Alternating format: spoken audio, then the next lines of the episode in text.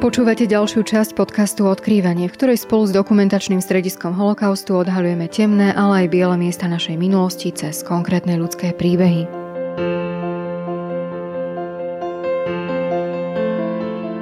Ľubomír Škrovina bol mladý muž, milovník radiotechniky a budúci nádejný vynálezca, keď ho režim slovenského štátu poslal ako vojaka na východný front. Tu sa stal nakoniec svetkom obrazov, na ktoré nedokázal zabudnúť po celý svoj život. Vtedy ich stihol zachytiť na svoj fotoaparát. Na fotografii je vidieť židovskú ženu, ktorá je zohnutá nad e, roklinou, drží za ruku chlapca vo veku asi 4, maximálne 5 rokov a zozadu jej do zátilka strieľajú dvaja príslušníci popravčej čaty.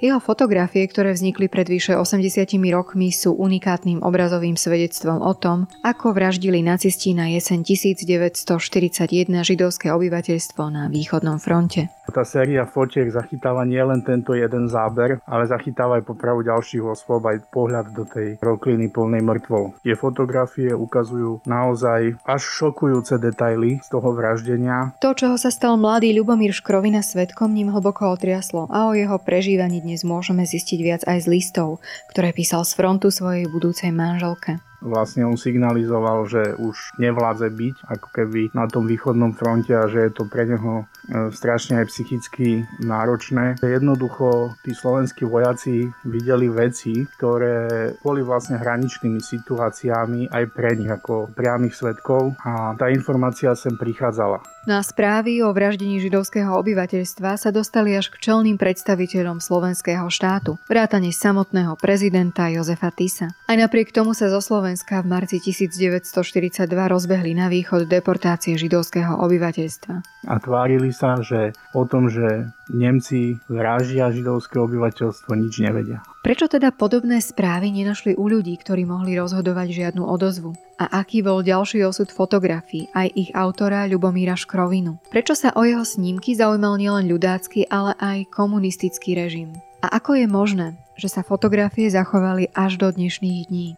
Hrdinu nášho dnešného podcastu Ľubomíra Škrovinu objavila americká historička profesorka Wendy Lauer. Pôsobila dlhé roky aj vo Washingtonskom múzeu holokaustu. Pri svojom výskume vycestovala aj na Slovensko a vybrala sa po jeho posledných stopách. Na tejto ceste ju sprevádzal aj náš dnešný host, historik Jan Hlavinka, ktorý je riaditeľom dokumentačného strediska holokaustu a pôsobí aj na Historickom ústave Slovenskej akadémie vied. A práve s ním sa dnes porozprávame aj o príbehu Ľubomíra Škrovinu.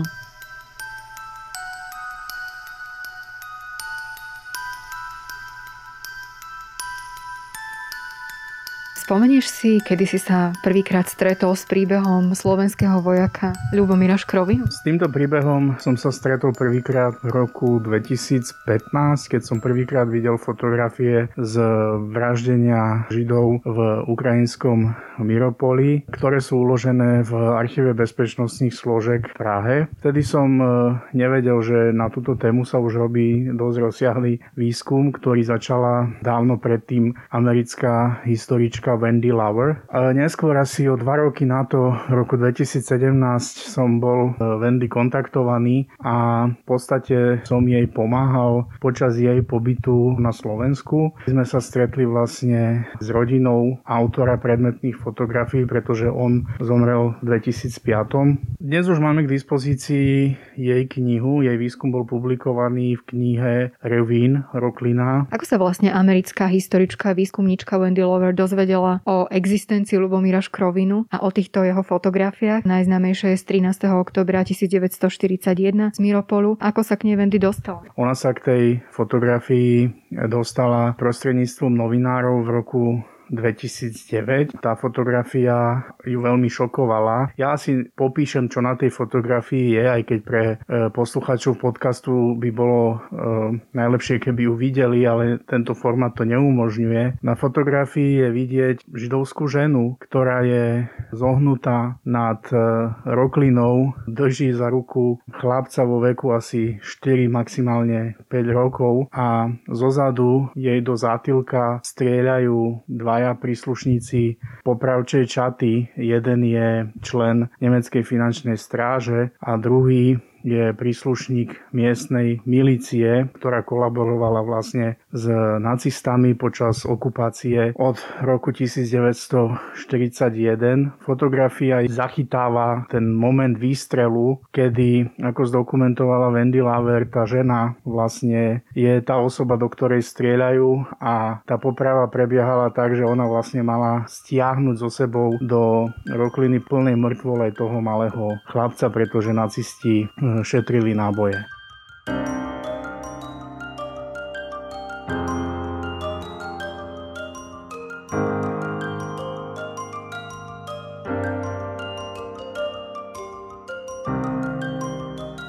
Vraždenie židovského obyvateľstva na východnom fronte teda zachytil slovenský vojak Lubomír Škrovina. Čo vlastne o ňom vieme? Ešte keď sa vrátime na začiatok jeho príbehu, máme nejaké informácie o jeho živote pred vojnou? Máme pomerne dosť informácií o tomto človeku. Narodil sa v Brezne, v mladom veku mu zomrel otec a preto asi ako 15-ročný odchádzal už v období prvej Československej republiky do Bratislavy, kde skončil priemyselnú školu. Bol technicky veľmi nadaný, bol zručný, čo sa týka kreslenia a najmä teda takého technického kreslenia. Po škole sa zoznámil s dievčinou, s ktorou mal vážnu známosť a v roku 1939 prevzal v Banskej Bystrici, kde sa presťahoval vedenie obchodu s rádiami a zároveň železiarstva po svojom príbuznom, tým, že jeho práve ten príbuzný bol jeden z priekopníkov predaja rádiopríjimačov a vôbec ako narábania s rádiovým signálom na strednom Slovensku. V týchto šľapajach išiel aj Ľubomír Škrovina, ktorý ale potom musel v roku 1940 narukovať a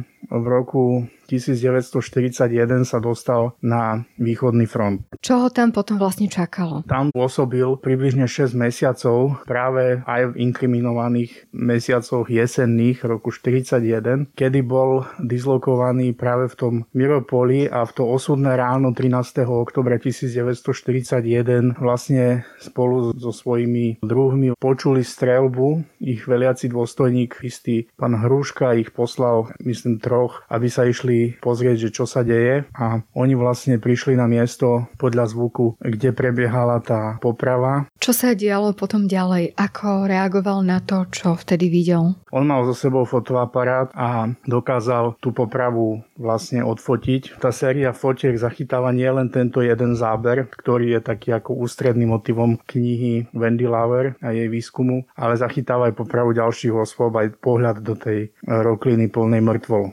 tá poprava sa odohrala 13. oktobra 1941. Je to vlastne druhá popravčia akcia v danej lokalite v Miropoli a počas nej bolo zastrelených niekoľko sto osôb židovského pôvodu. Vieme o tom práve z výskumu Wendy Laver, že popravu iniciovali príslušníci SS. Aby sme to zasadili do takého širšieho kontextu, jedná sa o jeseň roku 1941, kedy už niekoľko mesiacov na území okupovaného Sovietskeho zväzu prebiehala vlastne genocída židovského obyvateľstva formou masových poprav. Skúsme dať tomu nejaký kontext, že čo a prečo sa tam na východnom fronte vlastne dialo. Asi poslucháči počuli o Babomiare, o lokalite pri Kieve, podobnej, aj keď o mnoho väčšie rokline, kde dokázali nacisti za niekoľko dní zavraždiť 30 tisíc osôb. Takéto popravy, aj keď v menšom rozsahu, čo sa týka počtu obetí, vlastne prebiehali od leta 1941 počas celej jesene 1941 na viacerých lokalitách na území Sovietskeho zväzu. Približne podľa toho vzorca, že miestne židovské obyvateľstvo vždy zhromaždili niekde na okraji obce, ktorej žilo. Následne buď nechali mužov vykopať masové hroby, alebo využili práve takúto prírodnú nejakú roklinu alebo strž. Prišla popravčia čata a tieto osoby postrieľala s tým, že cieľ bol jediný. Išlo o fyzickú likvidáciu tohto obyvateľstva ako rasovo menej cenného z hľadiska nacistickej ideológie. My to dnes v odborných kruhoch v literatúre voláme anglickým výrazom Holocaust by bullet, to znamená holokaust guľkami. Až neskôr práve v dôsledku viacerých faktorov, ktoré nacisti vyabstrahovali z tohto masového vraždenia obrovských rozmerov, boli spustené vyhľadzovacie tábory s plynovými komorami, ktoré mali vlastne sa stať ešte efektívnejším nástrojom vraždenia ktorý by menej zaťažoval podľa ich logiky psychiku príslušníkov popravčích čiad alebo páchateľov tých vražd.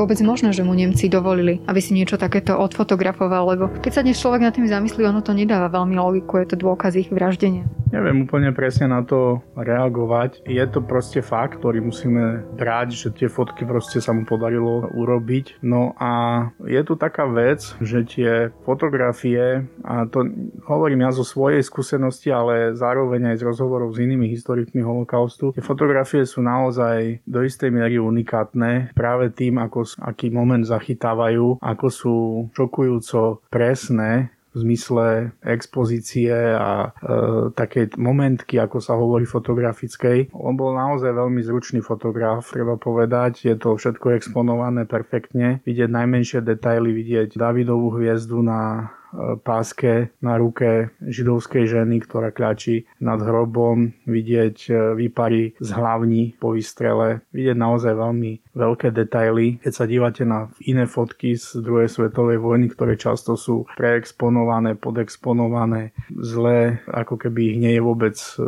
jasné, čo autor zachytával, tak tu Škrovina zachytil proste maximum, čo sa dalo. Akú motiváciu mohol mať Lubomír Škrovina, aby tieto fotografie vlastne zhotovil? Vieme z toho neskôršieho jeho osudu, a vôbec osudu tých fotiek, že on bol vášnivý fotograf a z východného frontu neprinesol len tieto zábery, ale vlastne dokumentoval ako keby e, postup tej svojej jednotky a svojich spolubojovníkov. Zachovala sa zrejme len časť tých fotografií. Je veľmi pravdepodobné, že veľa z tých záberov sa nezachovalo, ale vidno tam na nich vlastne aj zničenú vojenskú techniku, aj nejaké budovy, respektíve reálie miest, ktorými jeho jednotka prechádzala Zachovala sa dokonca fotka jeho a jeho spolubojovníkov a rôzne iné veci. Pokiaľ si pamätám, len v Pražskom archíve je viac ako 10, možno 15 rôznych e, záberov práve z toho východného frontu.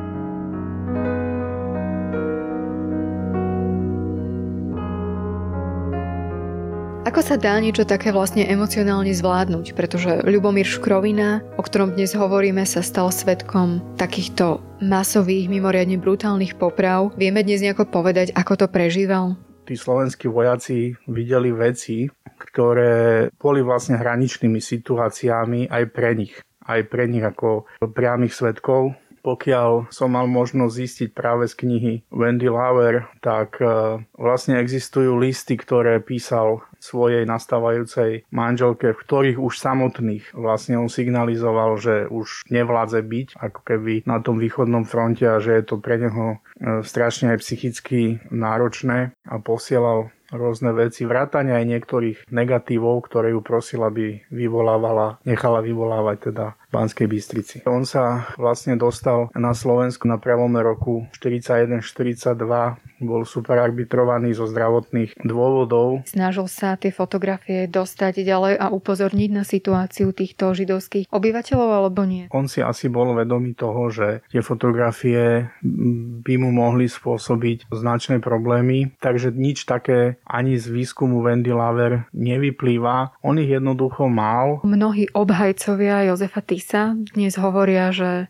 nevedel a nemohol vedieť o tom, čo sa deje na východe so židovskými obyvateľmi. Mnohé svedectvá hovoria o tom, že k nemu sa správy o vraždení židov na východnom fronte dostali. Dostali sa k nemu napríklad aj podobné fotografie? Či fotografie, to si nedovolím tvrdiť, ale to, že ty som mal informácie o vraždení Židov priamo prvej ruky, teda od slovenskej armády a aj z iných zdrojov to zdokumentovali aj iní historici. Napríklad James Mace Ward vo svojej biografii Tisa to jednoznačne ukázal. E, je to vidieť z materiálov Národného súdu, teda z dokumentov Národného súdu po vojne. E, vypovedali o tom viacerí, že mu to teda hovorili nakoniec aj z cirkevného prostredia tieto informácie e, ešte pred deportáciami prenikali tiež prostredníctvom kňazov, ktorí mali čo dočinenia s príslušníkmi slovenskej armády na východnom fronte. Čiže nejaká myšlienka o tom, alebo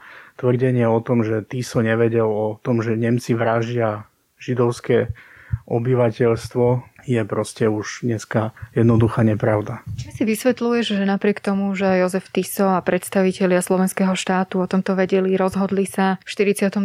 pristúpiť k deportáciám židovského obyvateľstva zo Slovenska. Boli sme naozaj prvou neokupovanou krajinou, ktorá niečo takéto urobila. Bo rozhodli sa tak preto, že sa chceli Židov zbaviť za každú cenu. Tváriť sa, že o ničom nevedia a zbaviť sa židovského obyvateľstva v zmysle toho, že ich vyviesť z územia Slovenska. Jednoducho považovali ich za problém, v tej dobe už za sociálny problém, keďže židovské obyvateľstvo bolo zbavené majetku a bolo odkazané na podporu zo strany štátu a povedal to celkom jednoznačne Alexander Mach, deň po odchode prvého transportu na štátnej rade, keď povedal pomocou Nemcov chceme sa zbaviť Židov. Oni jednoducho povýšili tento motív nad všetko a tvárili sa, že o tom, že Nemci vraždia židovské obyvateľstvo, nič nevedia.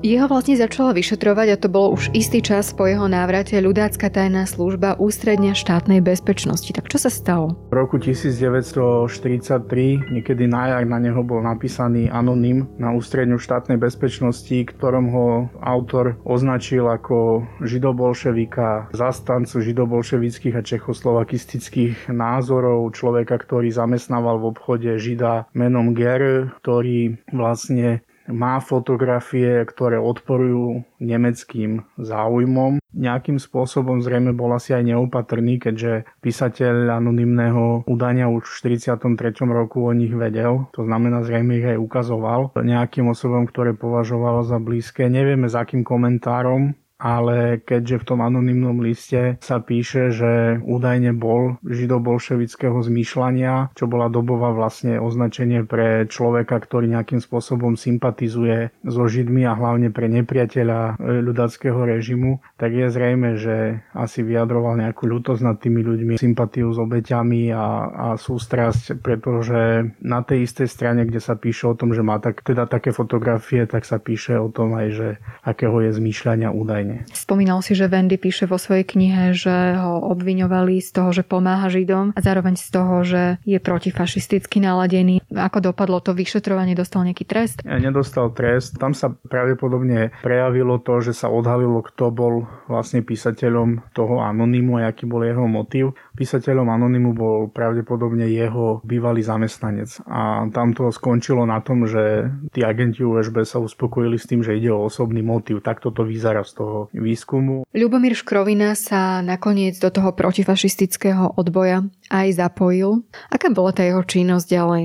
podľa toho, čo zdokumentovala Wendy Lauer a napísala vo svojej knihe, bol to človek e, protifašistického zmýšľania, ktorý v roku 1944 počas Slovenského národného povstania pôsobil aj v slovenskom slobodnom vysielači v Banskej Bystrici ako technik, pretože bol veľmi technicky zdatný a bol to znalec e, vlastne e, prenosu radiového signálu, takže ako jeden z mála technikov slobodného slovenského vysielača vlastne s mobilným vysielačom sa presúval po okolí Banskej Bystrice až vlastne do posledných chvíľ pred obsadením mesta. Druhú svetovú vojnu prežil aj s manželkou a synom.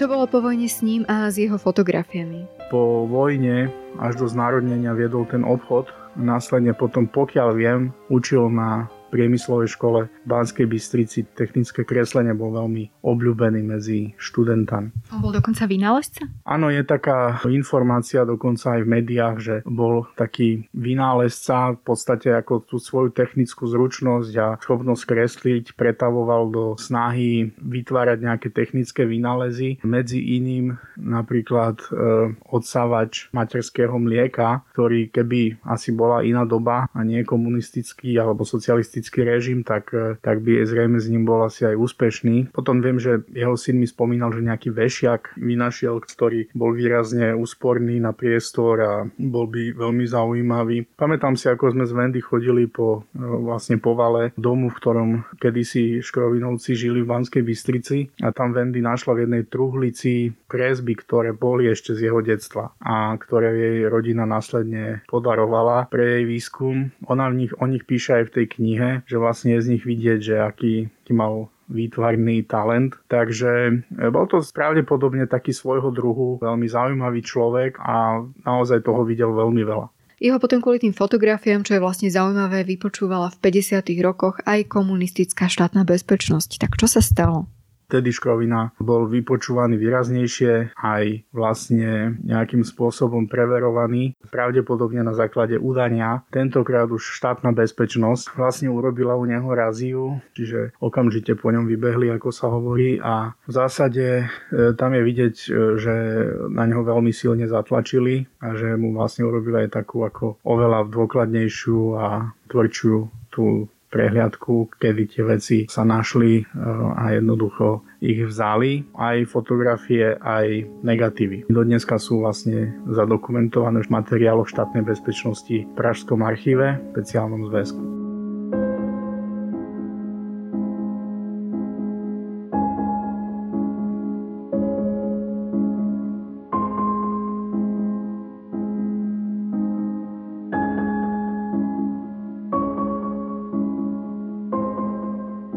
Spomínal si, že stretli ste sa aj teda s jeho deťmi. Ako si spomínali oni na svojho otca a poznali príbeh týchto fotografií? Áno, ja som sa stretol s eh, jeho synom aj s jeho dcerou oddelenie, s jedným raz druhým a asistoval som vlastne Wendy Lauer pri tom, ako ich natáčala pre, pre svoj výskum, keďže tam bola jazyková bariéra a otca popísal ako človeka, ktorý bol veľmi spoločenský, ktorý doma organizoval rôzne E, spoločenské akcie aj počas toho socializmu u nich doma sa v takom priestrannom byte, lebo boli sme v tých priestoroch, vraj teda aj tancovalo a bol taký celku v spoločnosti obľúbený, bol dobrý rozprávať. Pokiaľ môžem ja povedať, tak najmä teda jeho syn hovorilo o tých fotkách celkom otvorene, ešte z detstva si pamätal, on si pamätal tú domovú prehliadku štátnej bezpečnosti, aj to, ako otca odviedli, ako, ako ho chvíľu nebolo a tak ďalej, čiže túto informáciu ako mal priamo. A hovoril vlastne aj o tom fotografickom prístroji. On sa s ním ešte učil ako mladý fotiť, takže bola to taká ako keby veľmi živá informácia o tom, že s čím to odfotil tú sériu fotiek, aj o tých negatívoch. Vieme dnes povedať, či to bol jediný slovenský vojak, ktorý zhotovil takéto fotografie, alebo bolo viac takýchto prípadov? Nevieme povedať, koľko mohlo byť takýchto prípadov. Z toho, čo máme v rukách, je zatiaľ jediný. Áno, ale to neznamená, že nemohli byť e, ďalší. Zase si treba uvedomiť, že e, fotoaparát bola pomerne vzácna vec v danej dobe, nie úplne lacná a tiež schopnosť robiť snímky nebola zase až taká všeobecná, ako je tomu dnes. Predsa len to si vyžadovalo určité znalosti a technické a a iné zručnosti. Takže pravdepodobne takýchto fotografov v slovenskej armáde bolo o mnoho menej. Vieme, že medzi nemeckými vojakmi ich bolo viac.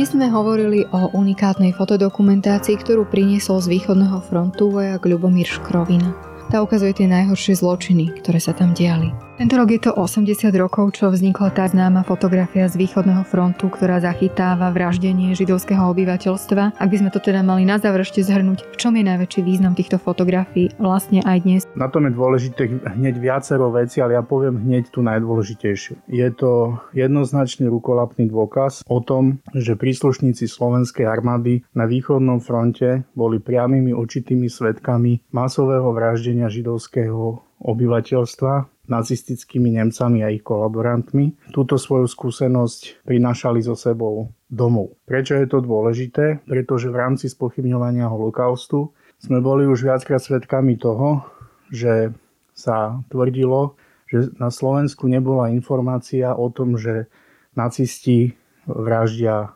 Židov predtým, ako sa spustili deportácie Židov zo Slovenska v marci 1942 je tu presne ten význam, že ukazujú, že slovenskí vojaci boli priamými svetkami takýchto vecí a že ich videli na vlastné oči a že túto informáciu so sebou prinášali z východného frontu, to znamená ona na Slovensku bola.